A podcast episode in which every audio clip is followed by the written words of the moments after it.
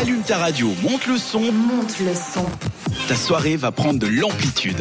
Enfin, je sais pas de l'amplitude, mais en tout cas, je sais que ça va être un moment sportif. Tu nous as anticipé tout à l'heure pour ceux qui viennent nous rejoindre que la découverte de ce soir, ça sera un sport théâtral. De quoi il s'agit exactement, Thomas? Du grand art. Ce que je peux vous dire, on prend de la hauteur même. Ce que je vous propose ce soir, accrochez-vous bien car euh, ils vous en mettent plein les yeux pendant les shows. On parle effectivement de catch euh, sur cette radio. J'ai pas précisé américain parce que vous allez le comprendre. Est-ce que déjà, avant de commencer, vous avez déjà regardé ou vu un show en vrai ou à la télé? Ça passe à la télé. À la télé, j'ai vu, mais j'arrive jamais à tenir longtemps. Un peu parce que ça me rappelle la boxe et la violence, j'aime pas trop ça. Puis un peu, je les trouve un peu ridicules, mais ça fait rire un Les petit corps peu. luisants en caleçon. Ouais, avec ces trucs rouges fluo, enfin euh, jaune fluo, rouge euh, feu, euh, euh, ouais, avec leurs cheveux tout euh, gominés, c'est un Ah peu ça, bah non? c'est du théâtre, hein, c'est- C'est on voit que c'est joué en fait, mais c'est c'est drôle. C'est un peu comme le télé-shopping, j'aime bien regarder, mais, Ah, le mais à un moment assez court. Ce sport, donc théâtral, car oui, tout est répété avant que les combats commencent. Aucun coup n'est réellement porté, même si des fois il se peut qu'il y ait des accidents, parce que bah, c'est les risques du métier.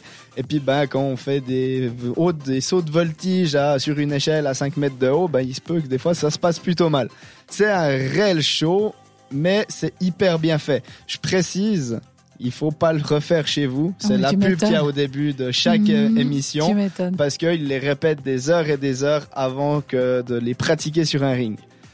Le catch a pu ses origines dans des fêtes foraines apparemment, Mhm. où les forains en fait, ils avaient rien de plus cool que de demander aux gens de participer à un combat sur un ring.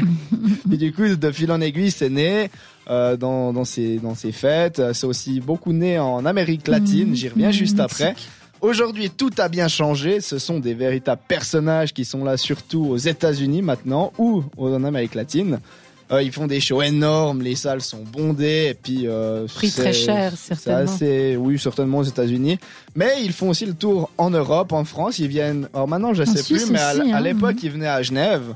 Et donc, euh, ça apportait vraiment beaucoup de monde. Après, ces personnages, ils sont là aussi pour amener justement ça et justement cette euh, émotion théâtrale. Personnellement, je suis, mais il fait plus, mais j'étais très fan de l'Undertaker. Dit comme ça, euh, ça fait un peu rêver. en tout cas, moi, ça me faisait rêver. Euh, c'est le, le combattant des ténèbres. Enfin, si, Ah vous, si vous voulez aller voir, franchement, allez sur Internet. Il y a vraiment des trucs assez euh, marrants avec euh, ce personnage. C'est une des personnages la plus forte de la franchise de la World Wrestling Entertainment, la WWE, qui est la, la, La marque, en fait, la ouais. marque euh, américaine. Des prix spectaculaires avec des heures d'entraînement, comme je l'ai dit, euh, de la mise en scène, de la folie, le sel show, c'est pour impressionner tout le monde. Bien sûr, il ne faut, comme je le répète et redis, euh, pas reproduire cela.